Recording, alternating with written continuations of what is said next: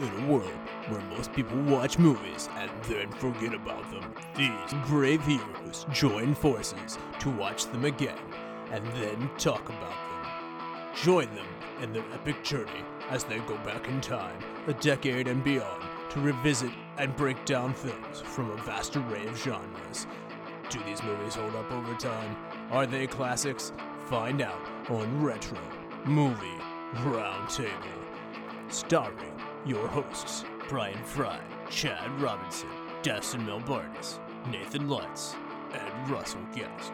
Coming now to headphones in your ears. Welcome, all you lords, ladies, and knights of the Retro Movie Roundtable, where we watch movies and then talk about them. I'm your host, Brian Fry, and joining me today is my good friend and co host, Nathan Lutz, and our guest, Andrew Newman. It's been great. Music is coming back. I'm getting to play concerts again, meet people, go outside, take trips. It's spectacular. All right, that sounds great. Andrew, how you doing? Uh, doing quite well. Southern California, so uh, that is always nice. Right on, right on. You know, before we get started here, Nathan, what's the last movie you watched, man? You know what? I'm going to cheat here and mention that I just started the Loki TV series, and I'm pretty excited about that from uh, from Disney Plus. So yeah, I try to be very uninformed with when those shows start. That way, when someone mentions it, I'm like, oh, I bet I got at least one or two episodes saved up. I think you. I think you do. I think there's a second episode. So I will be watching it as soon as we are done recording that podcast. Right on. Well, what is the last movie or and or television show you watched, Andrew? Uh, Shutter Island. Ooh, Oh, good choice. The DiCaprio? yeah. I'd Yeah. seen it back when it first came out. One of those where like I think it was you know like a house party, so I'd like you know Sure. wasn't I wasn't like watching it watching it the same way. And uh, really good movie, really great acting. I remembered what the twist was, you know, like not pretty early on, but uh, you know, the person I was watching with didn't. So uh, you know, it's nice when you're like, oh, I like they don't know what's coming, they don't know what's coming. Yep. Excellent. No, n- I uh, I saw that one in theaters, and it's one of those. What's what's that? What's one of the first. It's this weird place where people go to breathe on each other and sit within six feet of each other for prolonged periods of time. So the last thing I watched was was actually a rewatch. I rewatched The Highwayman on Netflix, starring Costner and Woody Harrelson, and I'm such a huge fan of that movie. Um, if you've ever seen the early movie Bonnie and Clyde, where where Costner's character is the villain, uh, it's it's super fascinating to me to see the other way around. If you're a fan of the Bonnie and Clyde movie, you may want to consider watching this just to have uh, both sides of the coin. Hmm. That sounds interesting. I didn't. No, I don't think I've ever actually seen the Bonnie and Clyde movie. It's good too. I mean, they're both good movies. Well, it sounds like this is a wonderful constellation of crime related movies. Ah, crime. Good old crime. Leads in well to our movie of today. Right. And what are we talking about watching today? Today we are talking about The Long Goodbye, 1973. Yeah, this was a cool movie. I had not seen this before, but uh, this was starring Elliot Gould, Nina Van uh, Pallandt, Sterling Hayden. It was 1973. Did about 959k in the box office. Budget was about 1.7 million. Uh, the number one movie that year was The Exorcist. Uh, the IMDb rating for this is 7.6. Rotten Tomato meter is 93 with an audience score of 88. Uh, do we feel like uh, that that's ballpark good for this movie, Nathan? You know, I think that this movie seems to be one of those things where this is almost designed for critics to love and audiences to maybe be a little unsure of, which I think, you know, that makes sense for how it performed. I you know I can get behind that. I'll get a little bit into that here in just a second. Andrew, what do you think? Do you think that seems about right or I, I think that's a completely accurate score. It's it holds up in the sense of all the acting is quality, the directing is quality, but then you can also see if you've watched a lot of you know movies in the past thirty years where this movie has influenced so many other movies. So I think from that standpoint, you can see why it holds up well because you, you know it's one of those things where you can see that you know your favorite. This might be your favorite director's movie. Yeah, like his favorite movie. Yeah, and and I um I think I I kind of got that same vibe that Nathan's talking about where you're like, you know, there was there were a lot of decisions that you could tell got made during this movie, whether it's length or adding a scene. that really does make this fall into that you know maybe this isn't for everybody uh, i personally think this could be for everybody depending on what you're you know as long as you're not walking into it looking for something different yeah if you are a lover of crime and noir films i think that this is a really unique feeling movie it has both the darkness that you expect in a noir film but also it's playing fast and loose with a lot of things. Characters act in extreme ways. Uh, the character of Marlowe, in particular, is very done with all of the antics of the people around him, and he acts in a very specific way so that even when a lot of the tropes would suggest that this is really dark and situation is really serious there's something about the way that Elliot Gould chose to act this movie that keeps it from ever being too self-serious, but at the same time calls attention to sort of what a lot of these different situations are imposing on him. So I think that to some extent, this is definitely a critic's movie. Andrew? Uh, I think that regarding the being a critic's movie, I think that maybe sells it a little short. I find Gould to be a lot of fun. I like that the director doesn't mind taking the time to have some of these longer scenes, particularly in the beginning, where, you know, like everything involving his cat, right? yep. It, and him going to the grocery store, like, you know, that whole, and then trying to trick his cat, that whole scene is something that I don't think most directors nowadays would do because they'd be like, no, the audience needs something faster paced you know, to, to intro a movie, thinking like, uh, the Dark Knight, the, you know, the break-in scene. Always start these movies with some big action set piece. Yeah. And this movie was like, no, no, no, we've got a story to tell. We're gonna take our time. We're gonna do it. Yeah. It's a good story. And you know, that's a smart cat. Since you brought up the cat, I, I really feel like when I watched it the first time, I really thought he was trying to poison that cat at the beginning not on purpose, but that that was going to end up being what happened with that concoction he was trying to put together. Oh dear. Now, well, having never owned a cat, you know, that could be like catnip he was making there, and it just ended up being a really picky cat. That's but a good question. It just it seemed uh, very dangerous. Oh, you mean that then what he's doing? Oh, well, the, the whole idea behind it is that his cat will only eat the one type of cat. They're out of it at the grocery store, so he's trying to replace it with something else that make the cat think it's coming from that same can. And the cat's smart enough that he can smell and goes, nope, that's not the stuff I want. Oh no no I, I get all that. I'm just saying watching him put the ingredients together, I was like, there's no way that can be healthy for a cat. like I was just concerned for the cat. You know what cats eat? Cats eat like everything. Uh, apparently everything. So yeah. Again, never had a cat. So so we're gonna take uh, just a short minute for an advertising break. Just a warning: we have spoilers ahead. Be prepared. Having or have. Uh, have a second to uh, pause and watch the movie if you hadn't already, and we'll be right back. Welcome to the Flashback Flicks Retro Movie Podcast. I'm Ricky. I'm Grayson. And every week we review a movie from the past and reflect on things we missed, things we loved, and things we want to see again. Yeah, because we believe any movie worth watching is worth watching again. So if you like films, friendship, and a lot of callbacks, I mean, just so many callbacks, then subscribe on Apple Podcasts, YouTube, or wherever RSS feeds go for like minded movie loving individuals. Like you. What happens when two modern film fans go back and rewatch all the old classic films from yesteryear to see if they hold up? You get the Classic Film Jerks podcast. Find the Classic Film Jerks podcast on all the major platforms. All right, welcome back, lords, ladies, and knights of the Retro Movie Roundtable. We've got a plot summary on its way, so one last chance. Spoilers ahead. Please hit pause if you don't want it ruined. Nathan, bring us in with a plot summary. Three o'clock one brooding Los Angeles morning. Terry Lennox arrives on the doorstep of Philip Marlowe, Private Eye, Marlboro Man, and Cat Lover with a request. He needs a ride, no questions asked, to Tijuana. Marlowe, figuring it can't be anything too serious, makes the drive for his friend, but when he gets back, the police are waiting to take him in for questioning. Lennox's wife is dead, and his car is still at Marlowe's property. But just as things are looking bad for Marlowe, news reaches the station that Lennox has confessed to the murder and committed suicide, buried as a pauper in Mexico.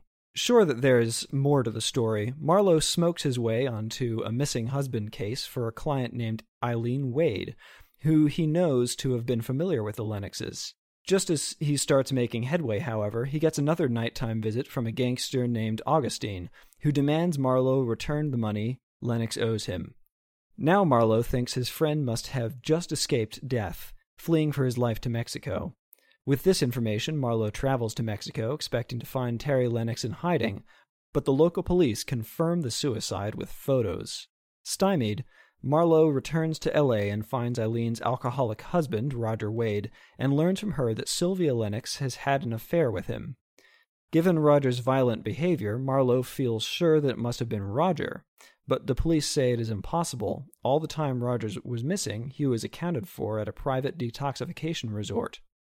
Soon after, Marlowe is confronted by Augustine and his gang demanding the return of his money. Things are looking bad for Marlowe, but at the last moment, the money mysteriously reappears. Running outside, Marlowe catches sight of Eileen Wade driving away. Putting two and two together, Marlowe returns to Tijuana to confront the local police a second time, who this time admit to helping Lennox fake his death and move to a luxurious exile. Marlowe finds Lennox, who admits the obvious. He killed his own wife, though because she was threatening to expose his gang activities. Marlowe does the obvious thing too, killing Terry and playing the world's smallest harmonica in regret for his lost loyalty. Excellent, excellent, excellent. The accent evolved. Not an accent within about a paragraph. I really wanted to do like a dub over, like a banum, banana. oh man, yeah. So, uh, how do we feel about the evolution of the plot of this movie? Andrew, uh, I think it's quite a bit of fun in that it just seems like these, at first these things are very disparate, you know? It's like, there's something going on with his friend, and he's got this other case, and then when everything kind of, there's a gangster, and it's kind of like, what? And then all of a sudden it all ties together, and you're like, oh, okay want to do like an over monologue that just says, bourbon in hand, pinky out. I thought to myself, well, who hasn't asked a friend for a last minute ride to Tijuana in the middle of the night? You know, it's really funny watching, rewatching this movie and knowing exactly what's going forward. You look at some of the actions that, for example, Terry is taking, and at the beginning of the movie, he's driving in this car and his hands are covered in blood. So he puts these gloves on and his face is all scratched up. So he has to go get that dealt with before he can talk to Marlowe. And it's like, well, yeah.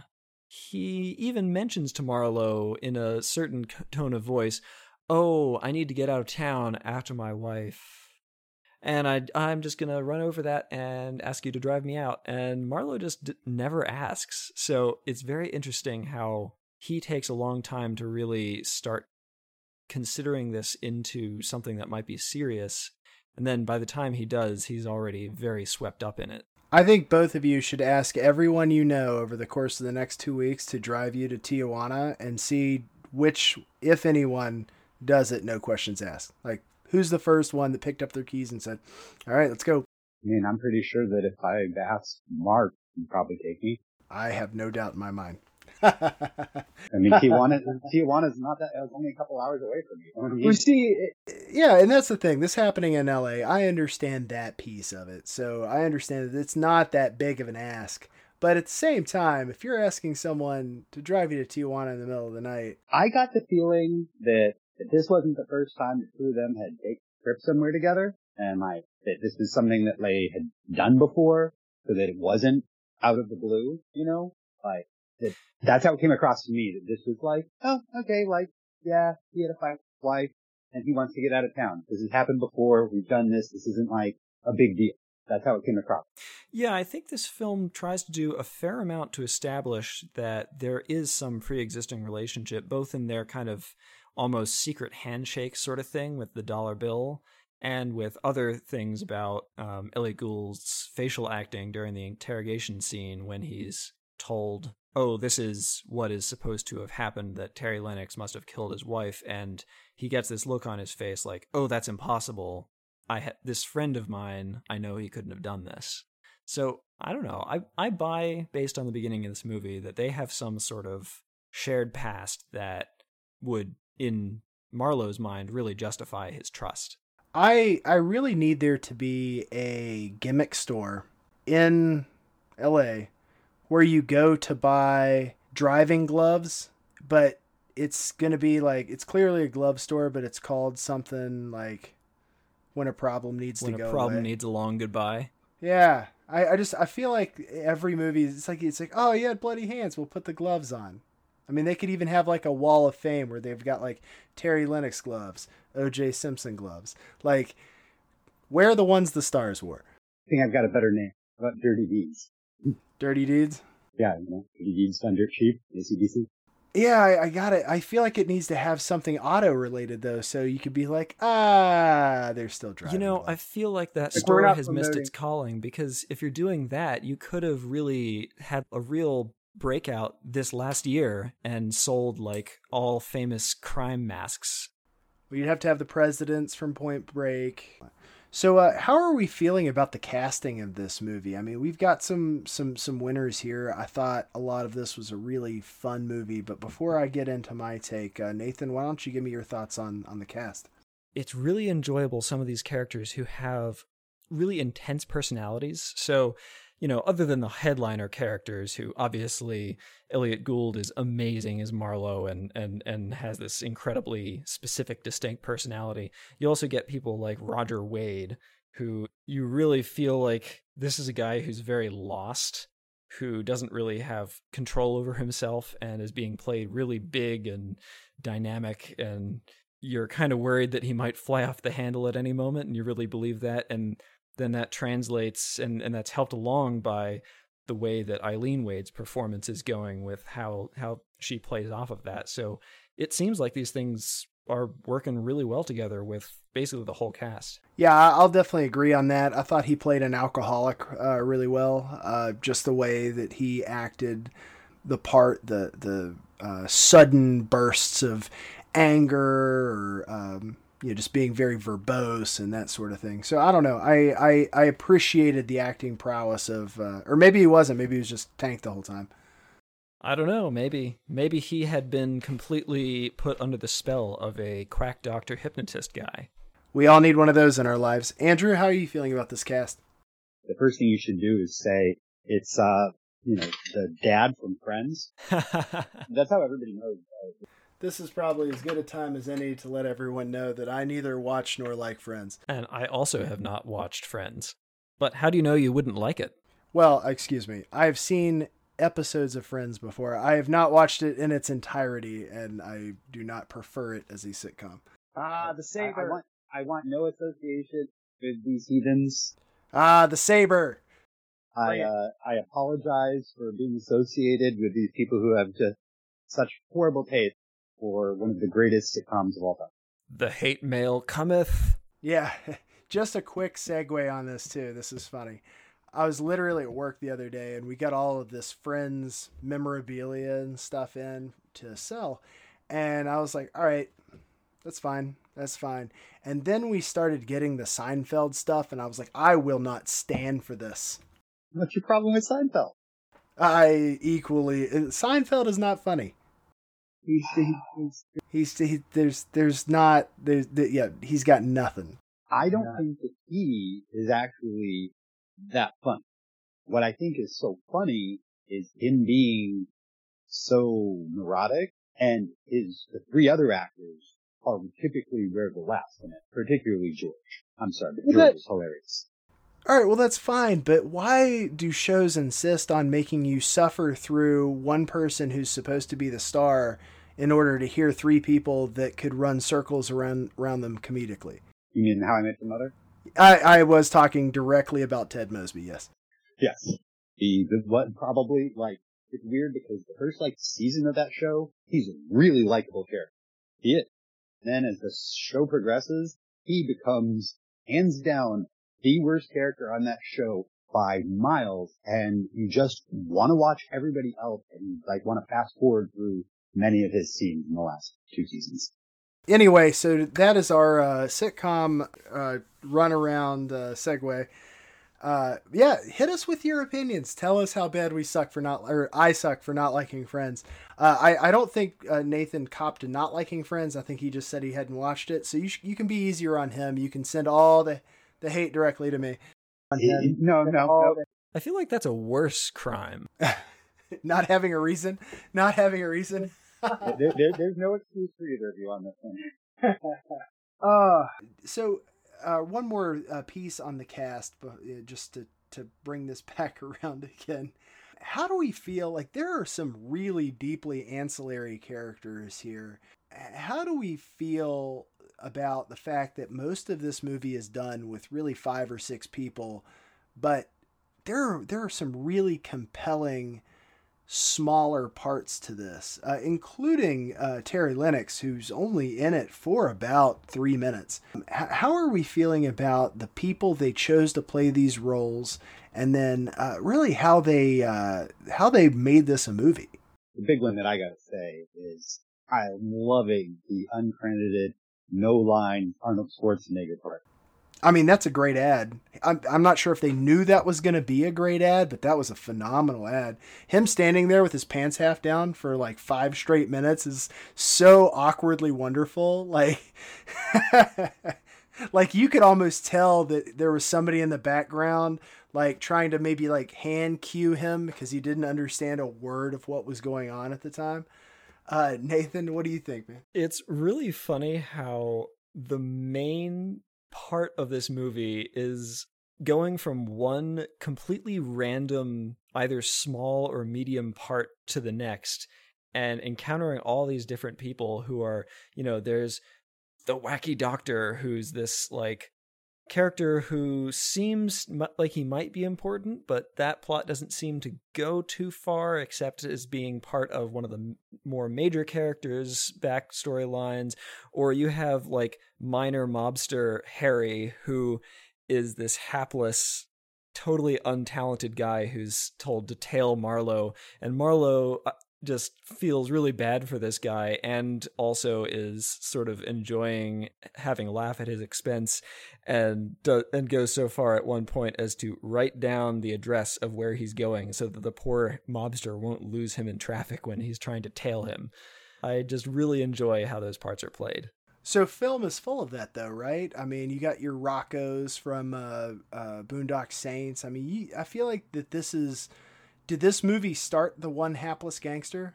No, no, no. Because you got to remember, like in the 1950s, gangster movies were like very frequent. So even if a lot of them didn't stand the test of time, like we don't still watch them today, I'm mm-hmm. sure that that had already like happened before that. Okay. I'm just, I'm certain because I've seen a lot of 1950s crime movies. yeah. I mean, bringing this sort of tying together both the characters and the plot of this movie in a way. Is this movie almost like distractions and red herrings colon the movie? Because there are so many not relating or th- there are so many pieces of this movie that don't relate to the main plot and yet we have to be suspicious of everything because that's what kind of a movie this is and all of the distractions in the case of this movie happen to be either really funny or really interesting or kind of inform some character in a really effective way. And I find that really, really great. And one of the reasons this movie is is so effective.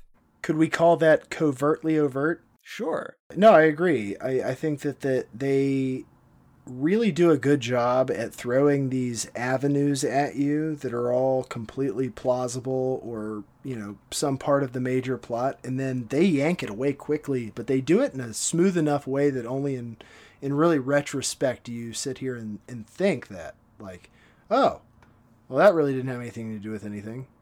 And neither did that but it easily could have. And and you weren't thinking that during the movie though or at least i wasn't. No. I think that the I, I appreciated them showing the rehab facility and the, you know, the doctor being, you know, very controlling, trying to essentially treat this person against their will. you know? Yeah. And, uh, I liked that they were shedding light on that. I thought that my understanding is the quote from the person who actually wrote the screenplay was that the book is even more like that. It would have taken to make the movie that, well, as the book's written, that would have been five hours. So, like, the book's even more convoluted and winding in that way. So I think that paying, you know, the book honor in that way, that they did a really good job of having that winding, convoluted stories that really just led you at the beginning of Harry Lennox killed his wife.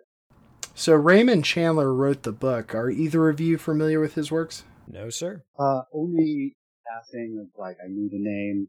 Um, think I might have read one of his short ones when I was like 10. My grandmother had lots of crime novels. Well, uh, my grandmother only had books that involved Fabio and kilts, so uh, I uh, I'm jealous of, of your grandmother's reading material. Uh, after we wa- uh, decided to do this movie, uh, I went out and picked up The Big Sleep and Farewell, My Lovely, both of which were made into films, and I've only made it briefly into Big Sleep, so I don't have any really dramatic book information for you. But this is book six of uh, the Philip Marlowe series. And uh, I, I don't know. This is this is a good thing. Like this is something that your local bookstore probably does carry. I didn't realize that this would be that popular, considering The Big Sleep was written in 1939. Uh, but this is this is something that you know that bookstores keep on the shelf. So if you do get the feeling to jump across the ceiling and read one of these books, uh, you'll likely find it in your local bookstore. It's impressive to have that much longevity as an author. I agree. I, I was actually surprised. I went to work specifically like, all right, what do I have to do to, to get my hands on these books? And, and we actually had the first two on hand. And I was like, oh, apparently nothing. I don't have to do anything. Uh, you guys know the Big Sleep is pretty famous. Like, not only was the book oh, yeah. famous, but the film was did really well, right? Yeah. Oh, yeah. So that's one of the things that kind of made him more notoriety than other authors is oh yeah. he had several movie books made into movies that did well. So it's you know it's being successful in two genres gets you a lot more notoriety than successful in one. Oh yeah. So who who could we compare? And I'm really asking, I don't have anything just off the hip on this. Who are we comparing Raymond Chandler to today? So, back in the 30s, 40s, and 50s, he's had success in film adaptations for his books.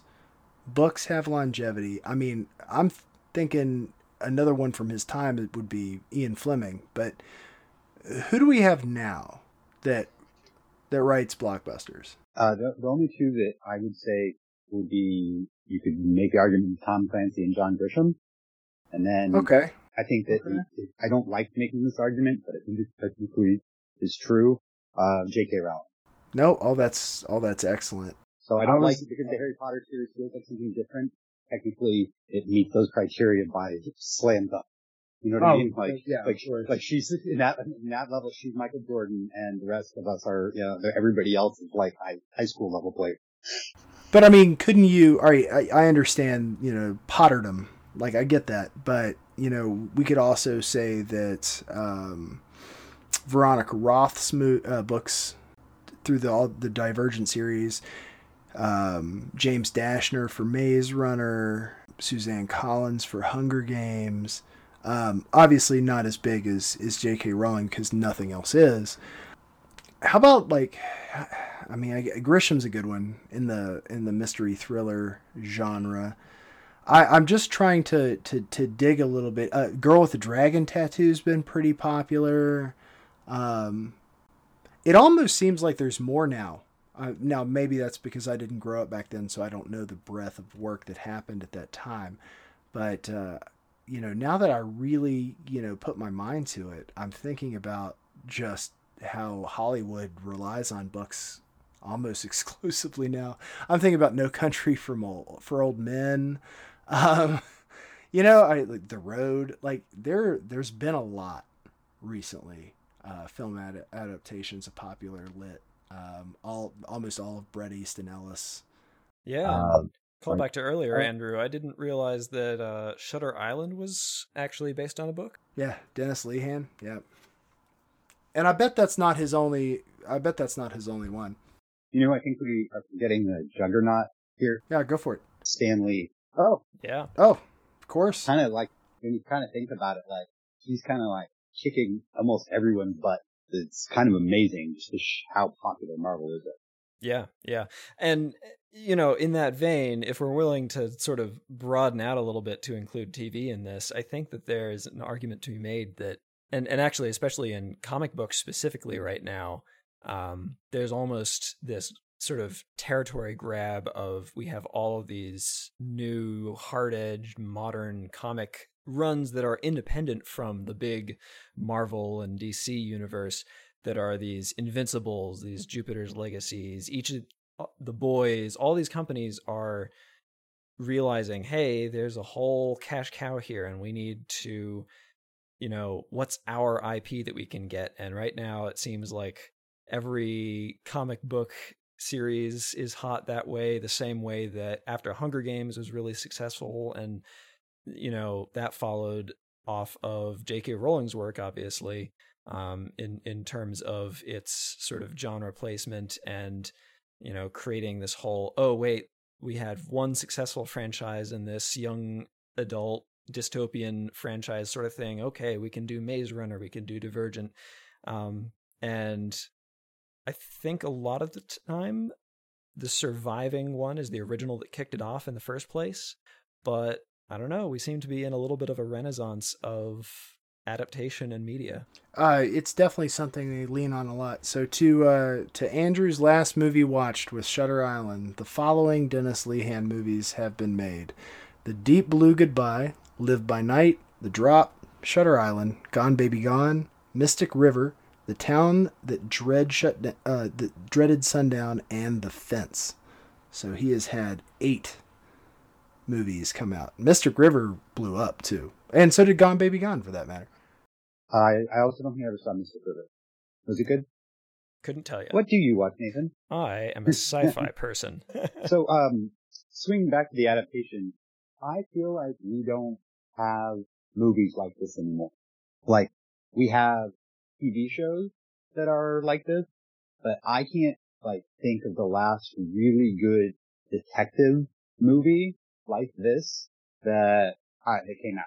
Maybe they're, uh, maybe they're out there and I just haven't seen them, But I can think of Knives Out, maybe, but that wasn't exactly detective. It wasn't. yeah, but, yeah, but like, that wasn't, like, that was almost too kitschy. it, it's not a noir in any way. Yes, correct. This de- definitely, definitely not. And I was, I was really excited for that because I heard some very good things. And it just, it was okay. Like, I, there- there hasn't been something like this where, you know, like I'm like, ooh, I want to watch, like, I want to watch that character in another movie. I would love, you know, I would have loved to have seen if there was a sequel to this with Elliott Gould. Hmm, perhaps. So yeah, a lot of uh, film adaptations right now. I mean, in a huge way. Like it's definitely uh, noticeable how much this stuff happens. So uh, going back to how uh, how they have it, how how you know the film we're talking about right now. Um, how do we feel like they adapt? Uh, I think one of the things that's interesting is that because these books were so popular in the time period when people actually read books, um, that Thanks, Andrew, you're welcome. you guys still sell board games? and movies. There you go. And Probably some CDs too, every now and then. that the time period when you know more people were reading books that so many people had a strong opinion about this character.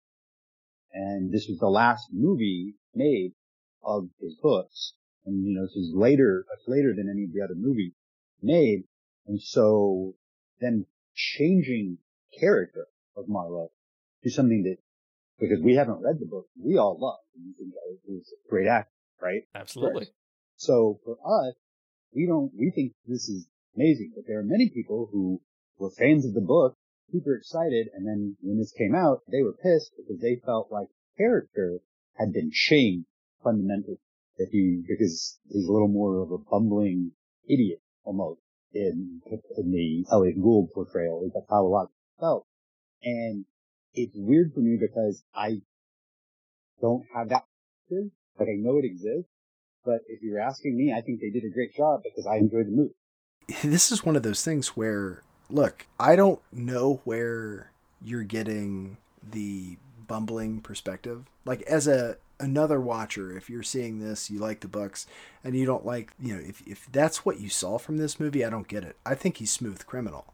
I think that he's like he literally basically knows each part of what's going to happen to a degree before it happens. You know, he knows exactly that the doctor's in. He knows exactly how to find him. Like all the pieces of this, like he does very smoothly. But he does it under the guise of an affable guy. Like I don't know, I just I I loved how he was so sneaky. I just I felt like he was very sneaky.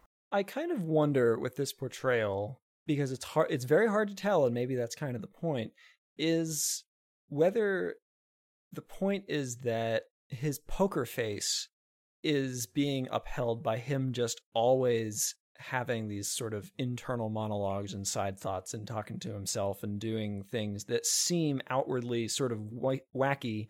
And then he actually gets into a weird situation and he's going to keep doing those things. And as a result it just seems like he was unfazed or didn't quite catch something when in actuality he was able to continuously use that as a cover essentially so he ends up in reality he's a lot smoother than he comes off um, but definitely especially the first time i'd watched it maybe a little less apt you know the next time um, i did get the impression that he was a little bit absent-minded. Bumbling might be the wrong word but kind of in his own head a lot. I think that in la if if you're a character the way this is a character I completely understand the benefit of being underestimated.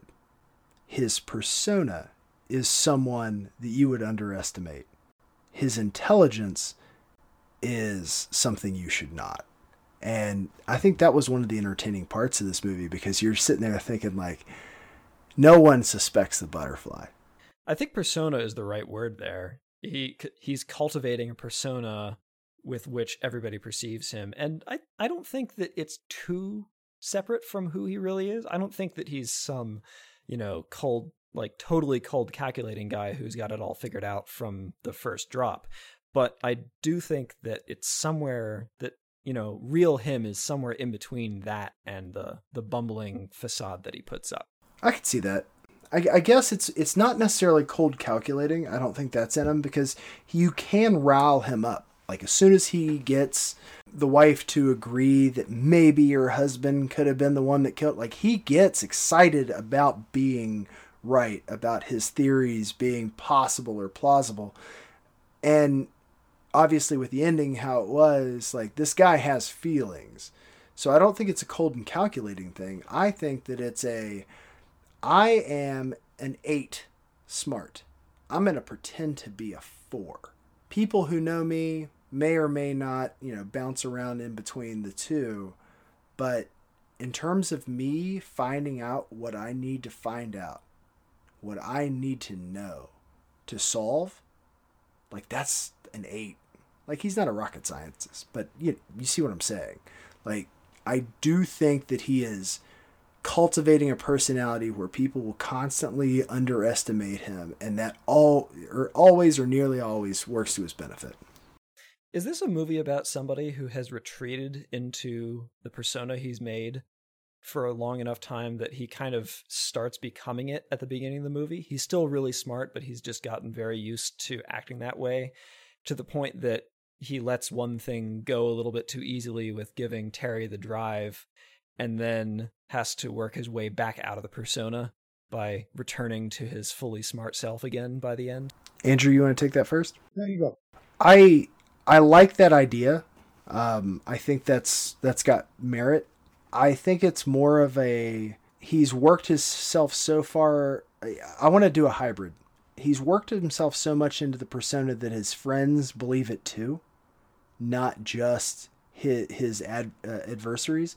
So it's it's something that he has made part of himself, but it's only true to everybody else.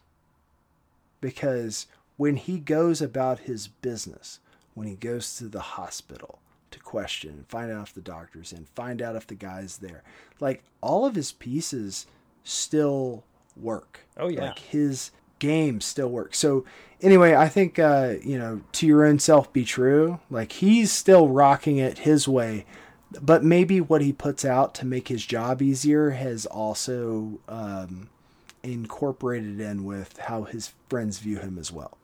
Yeah. It is interesting during the interrogation scene in the beginning as he's, you know, he's kind of mocking the police for everything that they're doing and I'm sure in some level of improvised just messing around with the with all the fingerprint stuff and making these jokes about being a football player and wiping the fingerprint ink all over his face and preparing for that kind of thing.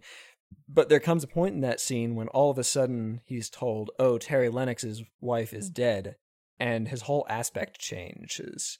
And it's like, okay, he's turning something on. And then he immediately goes to the restaurant, makes a call, and is on the case. And everything from that moment forward is just like, okay, he knew exactly who to talk to. He knew that this person knew the Lennoxes, and he knew that this person would need him to solve a minor case for her or something. And it's pretty clear that that is a genius move to start. Agreed. So, as far as how this director took this work and basically, you know, did his own piece to it, how are we feeling about the, the directing of this film? I like it. I like that he took the time to give us these, what some people might view as like mildly mundane scenes, but that I view as character building. Sure. The grocery store, the looking with the cat, those kinds Sure. of things. I think that the director did a really solid job. Make me want to watch something else. Is I'm not sure what else he's done. Check it out. Uh, just to toss a few out there, we've got, uh, I'm going to go through some decades here. The Delinquents, Thieves Like Us, 1974 on that one. Uh, that's one I've seen. Um, Beyond Therapy, 87, Shortcuts, Kansas City, Gingerbread Man, and Gosford Park, most recently in 2001. Hmm. Okay, so none of those sounded. Is Thieves Like Us good? Yeah, I mean, it's watchable. I'll tell you something right a- ahead. I got better at watching older movies by doing this podcast. Uh, I used to have a kind of a stigma about older movies where I had a difficult time watching, uh, I guess, uh, production value versus overacting and that kind of piece. And then I found some gems doing this, and I've really gotten into it recently. I guess would be what I'd say on his uh, past work. I did enjoy Thieves Like Us. Did anybody want to comment on the uh, past works? Yeah, these are not movies that I've watched. Uh, I don't think I've mentioned this on this episode yet, but this is really my first noir type film, and so I'm pretty new to this. If you like this, I have a laundry list to send you. this is this is one of my genres. Did this you ever is, see this Wild is Things? one of my genres. No. Watch Wild. One of the, I would say, it's not. Andrew, stop. It's, it's noir. Are you trying to make me not want to watch It noir is, films or something? not- No, it's it's not one of the best movies you'll ever see. It's a very no, no, no, no, no, entertaining no, no, movie. no, no, no, it's, it's a really good film noir movie though. I think it's actually, I'm Okay. not kidding. I like The Wild Things as a film noir movie. It's not one of the best movies you'll ever see. Did I say that? Okay. But it's an uh, excellent No, movie. I just I just got this feeling. I was like, okay, let's let's not put these two films in the same ballpark. Let's no, no, no, no, no. Just, I like, I, I like film noir. I feel like they don't make it all that often nowadays.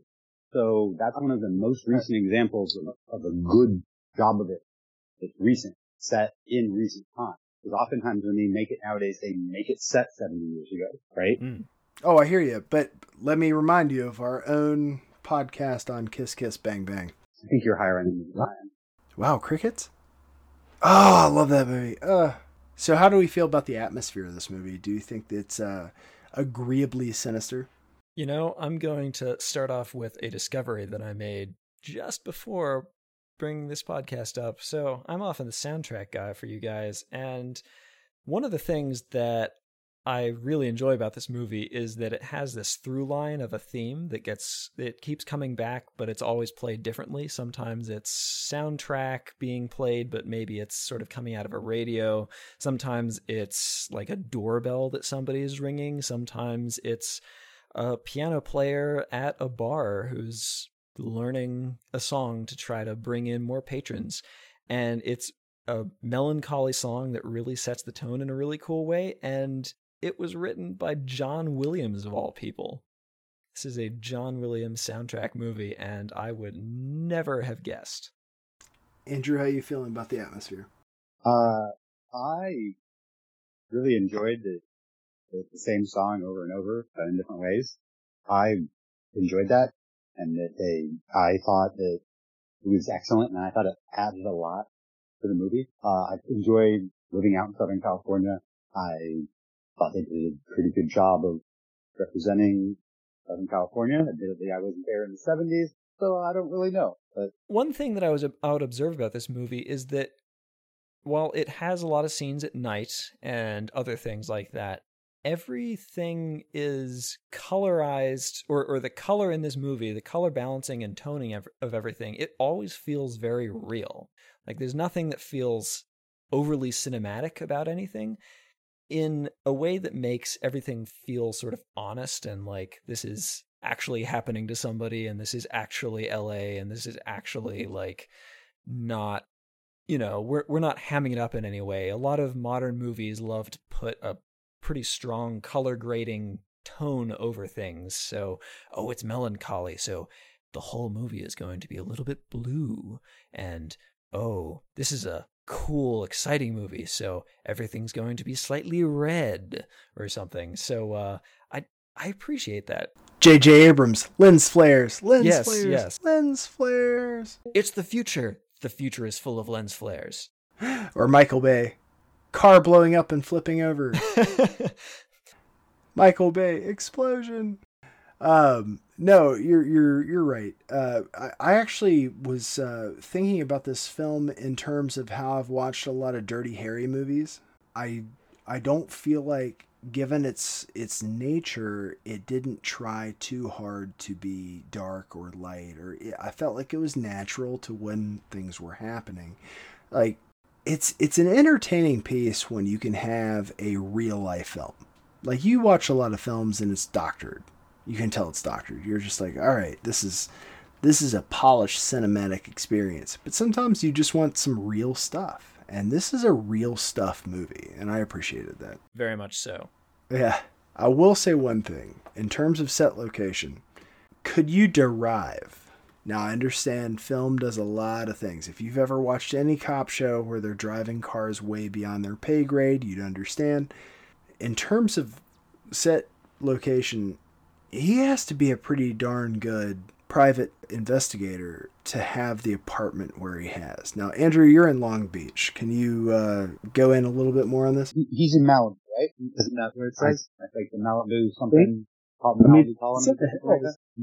I mean, it's in the hills. Yeah. So no, no, no. Well, okay. So I'm pretty sure it's. I'm pretty sure it said Malibu. Um, He's in a raised area in LA. That's all I got. it is expensive, but understand that for that neighborhood and that time period, the idea that he's like him living in an apartment is kind of a sign that he's not well to do. Are you sure that he's renting? Because there's a line at the beginning where he says, "Oh, throw it." He says to the the girls who are his neighbors, "Oh, throw the the brownie tab onto next month's bill." So I got the impression they were renting from him, but I could be wrong. I, I, so I got the impression that part of the, you know, the idea was that he's not that, like, he's not that successful of a private eye. Mm. Like, he's, the business has been Okay. struggling a little bit and like, he's not starving, you know, but he's not like raking it in either. I guess I my first thought when I saw like his view, his apartment, like I, I was just thinking, Well, yeah, we should all be so lucky. Now, again, I, I'm, dude, I watched Nash Bridges, and I was like, dude, how the hell are you driving this car, driving, you know, or driving this car in this city with a police station on the docks, like Wharf District? Like, I get it, it's Hollywood, but I did get the feeling that the money was there. Now, how he lived with that money is different. Like, he did not exude wealth from the interior of his apartment Yes, exactly. but the location of his apartment, top floor overlooking the valley, was I, I felt like a understated earmark for I do art. I mean, I feel like at that point in time, if you take an elevator up to your apartment, it has an elevator. That's probably a better than average game guy. Dude, So, the 1970s. like elevators been around for since like oh, you know what, late 1800s. Well, whatever we think of his well to doness, I will say it does make for some beautiful cinematography and shots because all of those bridges and all of the scenes of sunrise and sunset from that loft, it looks pretty great. It is. It's pretty great together. So let's go. Let's uh, yeah. A- A- Andrew knows firsthand. You should do a uh, glamour shot from his apartment. If that area still exists, you should go up there, take a picture, and post it to our posting of this Okay, podcast. That would be awesome. I, I actually love to see it. find out if it's uh, if it's still there. Can you do? All right, let's go into some superlatives, guys. All right, we've got an MVP. Who was the best of the best in this film? Can I go first? Go for it. May. Elliott Gould. He's just, you know, he's he's a great actor. He clearly knew what he wanted to do with the character, and he did it. That is a great choice. That is a great choice. And, you know, he's, I guess, what I would say my actual MVP is, like, if we're really doing this. But because I'm so excited by this, and because I think it really does set the tone for this movie, I'm going to say it's the Long Goodbye song because from Ah, the, nice. the opening scene and the car is going along, it's, it just tells you exactly what kind of mood you should be in and what the worldview of this is going to be. I love the dice roll on that. That's excellent. Uh, I am also going with Elliott Gould. I I had a really really good time with this part. Uh, the, what he exuded doing the part. Um, obviously enough to to pick up two of the books and and, and start in on that. Uh, it, it's a deep rabbit hole. It really is a deep rabbit hole. I don't know. I my only uh, side point on what Andrew said earlier, just to stir up those Friends people again, is uh, how are you going to say it's Friends, man? It's obviously Oceans. All the Oceans movies. Most of America. I say, who is that? They would go, that's Monica and Ross's dad. No, no, Yes. yes. no. Tell us, America. Tell us on our website. Tell us on Facebook. Tell us on Twitter that I'm wrong. All right, so who's our best supporting actor? Nathan. I'm going to go with Nina van Pallandt as Eileen Wade. I think that she does a really fantastic job of being this mysterious figure who seems on the surface like she's in one situation, but maybe knows a little bit more than she's letting on and is also trying to fi- figure out Marlowe at the same time that he's trying to figure her out. And I think you can see all of that in her performance, and it really makes a lot of this movie work. Andrew, slingshot to you. I'm gonna go with her husband, although I think it's pretty close. I think they both uh, bring a lot to the movie, and Agreed. I think that the he being such an angry drunkard, you know, and he just really goes into the role very well, and he just I like I like he he, he seems like an actual person. You know what I mean? Like I believe that person exists. Great. But to me, that's you know, that's pretty that's pretty high praise. You know, supporting actors can do that. That's their job. That's you know that's killing it. So uh, I I went with uh, Von Plant to uh, Nina. I actually like her parrying his actions as an equally good representation of his actions. It's very interesting to have, you know, a, it, it's like if you went to a guy and said, okay, you're going to play a drunk and your wife is kind of scared of you sometimes when you're doing some certain things and he does those certain things and then she has to react to it. It's almost like a times two or a, a, an exponent to how she acts because she has to react to his reactions. So i, I went with her as well.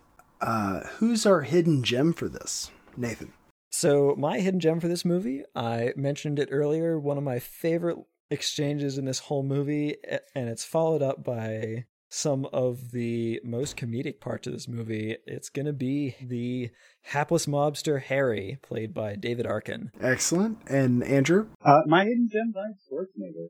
I think that that scene is funny. I think it's excellent in terms of, uh, you know, somebody who goes on to such movie star thing, having this, this small little part where they don't even speak. And it just, this man yeah, but even in that little part, you know, if you didn't know, at that, you know, if you, at that point in time, if you didn't know who Arnold Schwarzenegger was, I'm pretty sure you would have been like, that dude is massive, you know? So How like, much fun He, he, he is a figure that is stands out, particularly at that point How in time when he's in the best shape of his life. how much fun would it have been during his gubernatorial race just to post him with his pants around his knees and say, you know what you're voting for.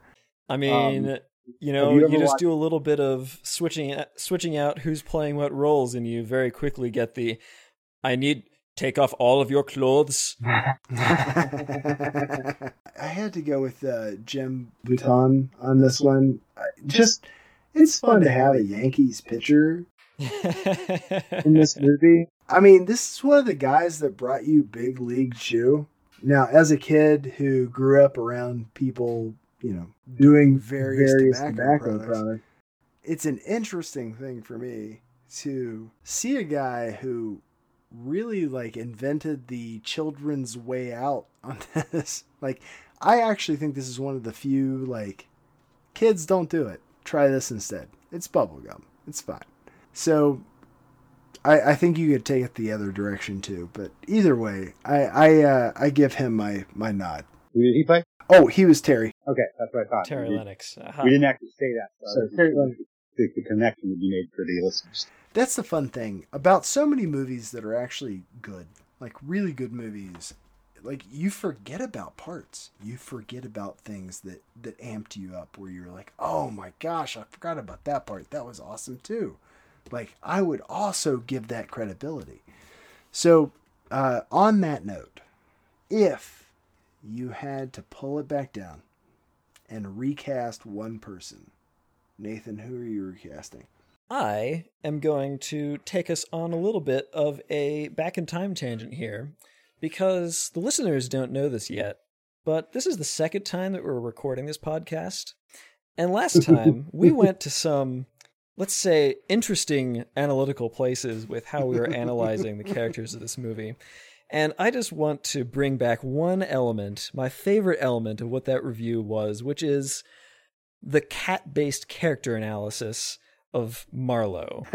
because we went through this incredibly deep rabbit hole of how does Marlowe's treatment of his cat and his whole crazy adventure at the beginning of the movie and the way that he acts during those things how does that inform his character and whether he is really a bumbling idiot or actually just smoothly sneaking around as a genius so, you know what? I'm going to say that this cat needs a little bit more props, and I'm going to do a modern recasting, sort of modern recasting. It's not uh it's not quite recent. But uh let's get uh let, let's get a famous cat into this. So, I want to see Grumpy Cat in this cat role with a big frowny face every time that the fake cat food gets brought up. So, Grumpy Cat aka Tardar Sauce apparently is the name Tars. let's get that cat in this role to Oh give marlowe the full effect of his disapproval Andrew. Your Andrew, your thoughts. um, I feel like that as good as the wife is, I feel like that there are other actresses at that time period who could have brought a little more to the role. Like at some point, she seemed a little too subdued for me. And, and again, I think that, see, I think, I'm not sure if her or it was directing choice, but like, I'm not saying she was bad, but you gotta pick something. I think that we can probably get, we can get something better from that time period. And, uh, I'll go a little off the wall here, but she did end up winning uh, Best Actress, uh, Cher. Oh, okay. Brian, what about you? All right, I had a completely different recast for this, but I'm going back into the cat. I want to cast Homeward Bound's own Sally Field for the cat.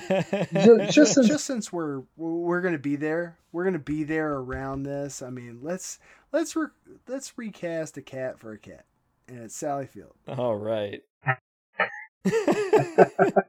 you know, the worst part is I actually I, think I this cat does a very good job in this movie. I mean, this this cat this cat does everything. He jumps on furniture, he jumps onto Marlowe, he pesters mm-hmm. him in really effective ways. The handlers who trained this cat were very good. Guys, if we're gonna recast the cat, correct option, Professor McGonagall.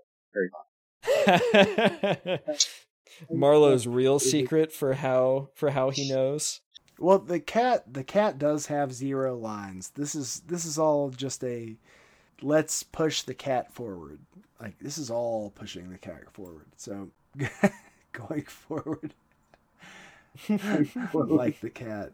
Uh, like you sound like you're about to do something really bad to a cat. Like you're gonna shove it out a window or something. cat forward.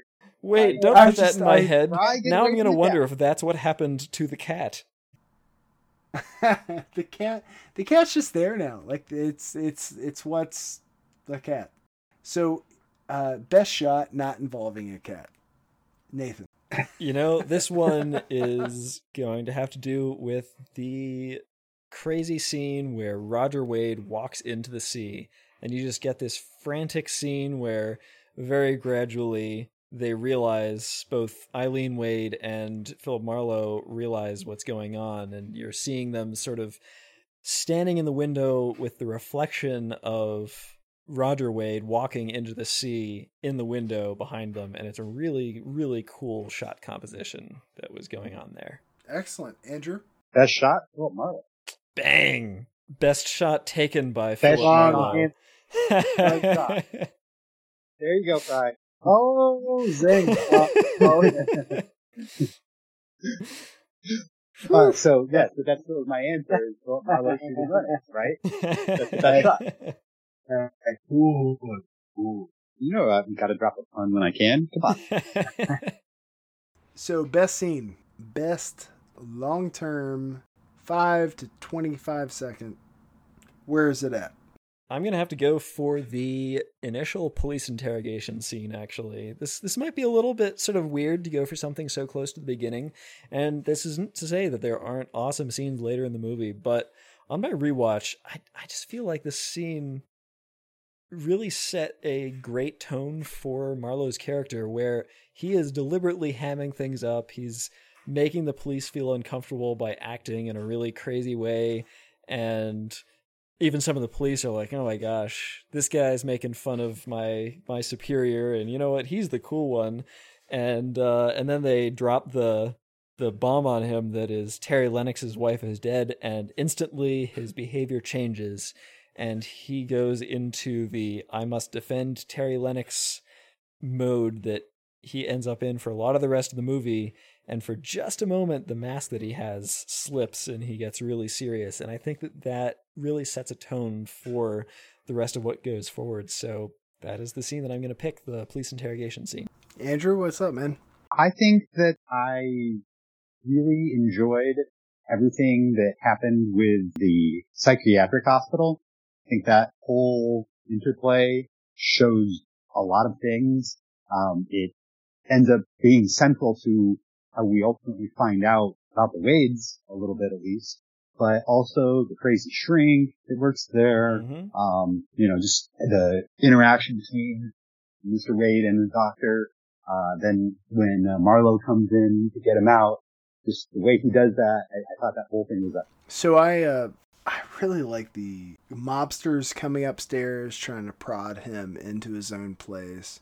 they're all completely distracted by the exhibitionists that live next door to him and they're trying to be hard on him. Like they're they're trying to be like yeah talk. Now the cat's already run off and and that's a piece of this. Like they can't be nasty to his animal which i appreciate.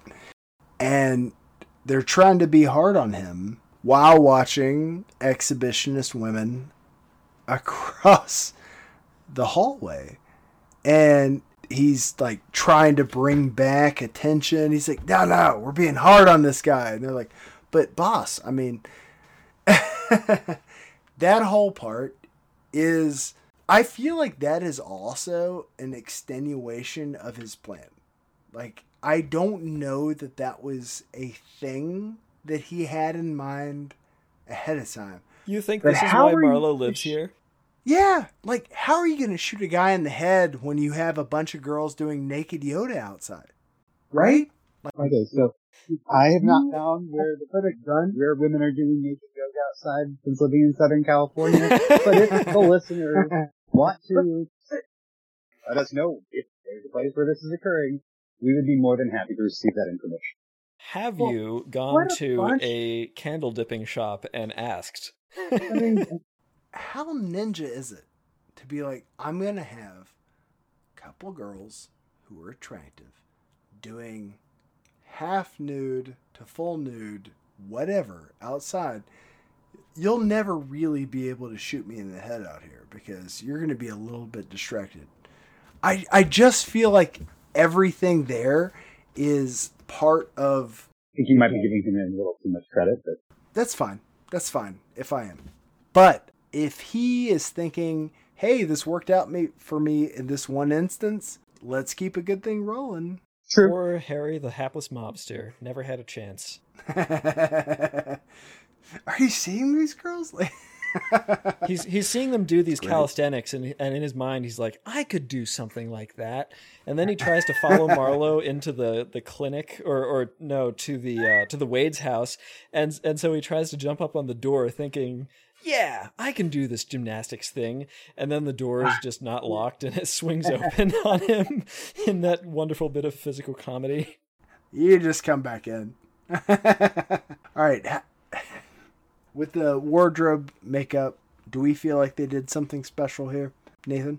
You know what? I'm gonna call out that hilarious scene with the mobsters and the whole yeah, you know, let's be honest with, with each other. That means we should all be naked with each other scene. That is just such a out of left field what the heck is this movie at this point kind of scene that's just uh it again, one of many many extremely memorable things about this movie that just make you go like how did you come up with this stuff? This is this is just wacky and hilarious and just crazy. I'm actually glad you brought that up because has there let's let's go into this deep dive. Has there ever been an instance in mobster movies where the head guy said something as insane as, "Oh, maybe we just all need to be naked together." Now this is the '70s. I I, I get it. We can have fun, but I I feel like movies involving gangsters always try to push an envelope of a place where they say, okay, there's a reason this guy's the boss. There's a reason that people fear him. So this guy brings him and he says, yeah, I want you naked in front of me. I want, I'm going to be naked in front of you. You're going to be naked in front of me. I want to know that you have nothing to hide. Like that seems like an honest, crazy gangster moment to me based on the stuff that we've seen with uh yeah the departed godfather etc like crazy questions get asked when you're under the hot light so is this that crazy I don't often have people ask me to take my clothes off, if that's what you're asking. It's a little weird. That is a pretty unique hot light. It's like that classic nightmare that all mainstream media seems to be convinced that everybody has about, you know, showing up in like a classroom naked at some point, except in reverse. okay well under that guys If we had to change one thing, what are we changing? Andrew. I wouldn't mind this being a five hour movie.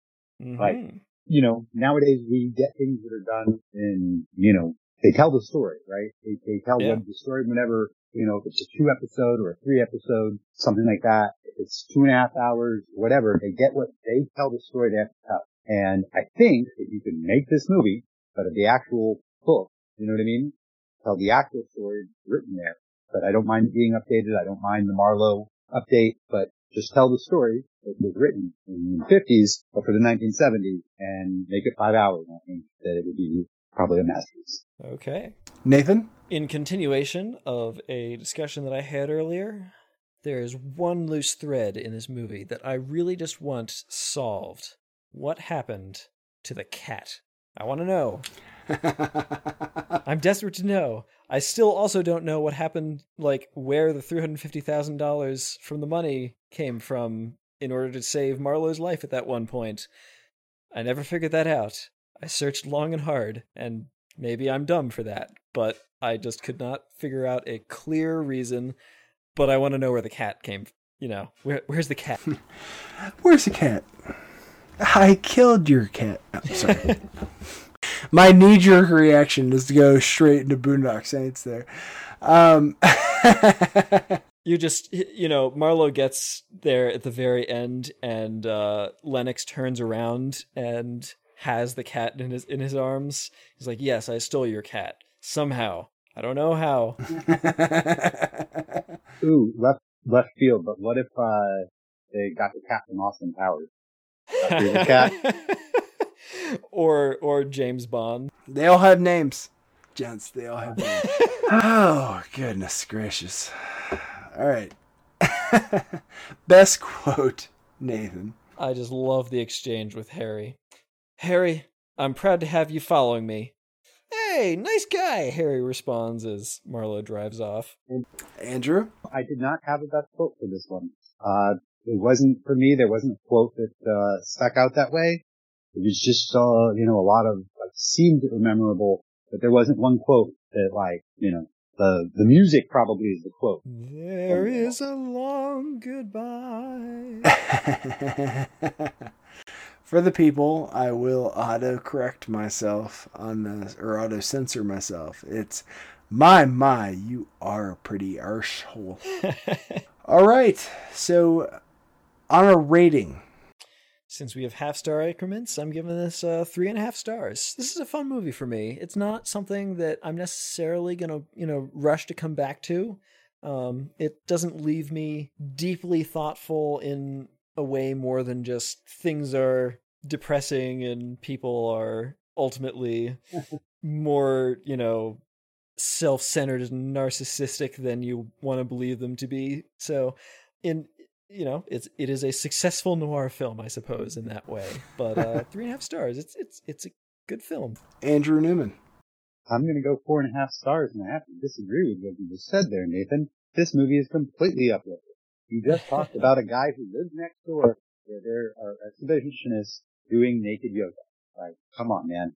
Like, how is that not uplifting? Our main character figures everything out, and he lives next door to that. Like, how is that not an uplifting, positive movie? It's fair to say that he is winning. At the end of this movie, it's fair to say that he is winning. And yet he can still be one upped by random people at the checkout line at the grocery store when he goes to get cat food at three in the morning. You got a cat? I mean, no, I got a girl. he has yoga. Who he wants Yankee Doodles from? Well, listen, thank you guys for listening. A reminder all the lords, ladies, and knights of the Retro Movie Roundtable, we invite invite you to reach out to us. We want to hear from you, especially about friends.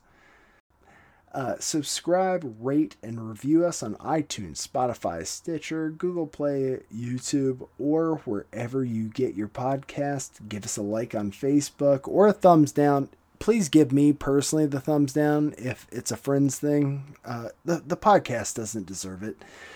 Uh, follow us on Twitter at movie underscore retro. Email us at retromovieroundtable at yahoo.com. Producing and providing this podcast is fun but not free. We invite you to support the show at Patreon page www.patreon.com slash retro movie roundtable. Any contribution is much appreciated and will go to making the show, the show better for you and listeners. As always, thank you for listening. Be good to each other and watch more movies. Decency and integrity are fancy words, but they never keep anyone well fed. And I've got quite an appetite.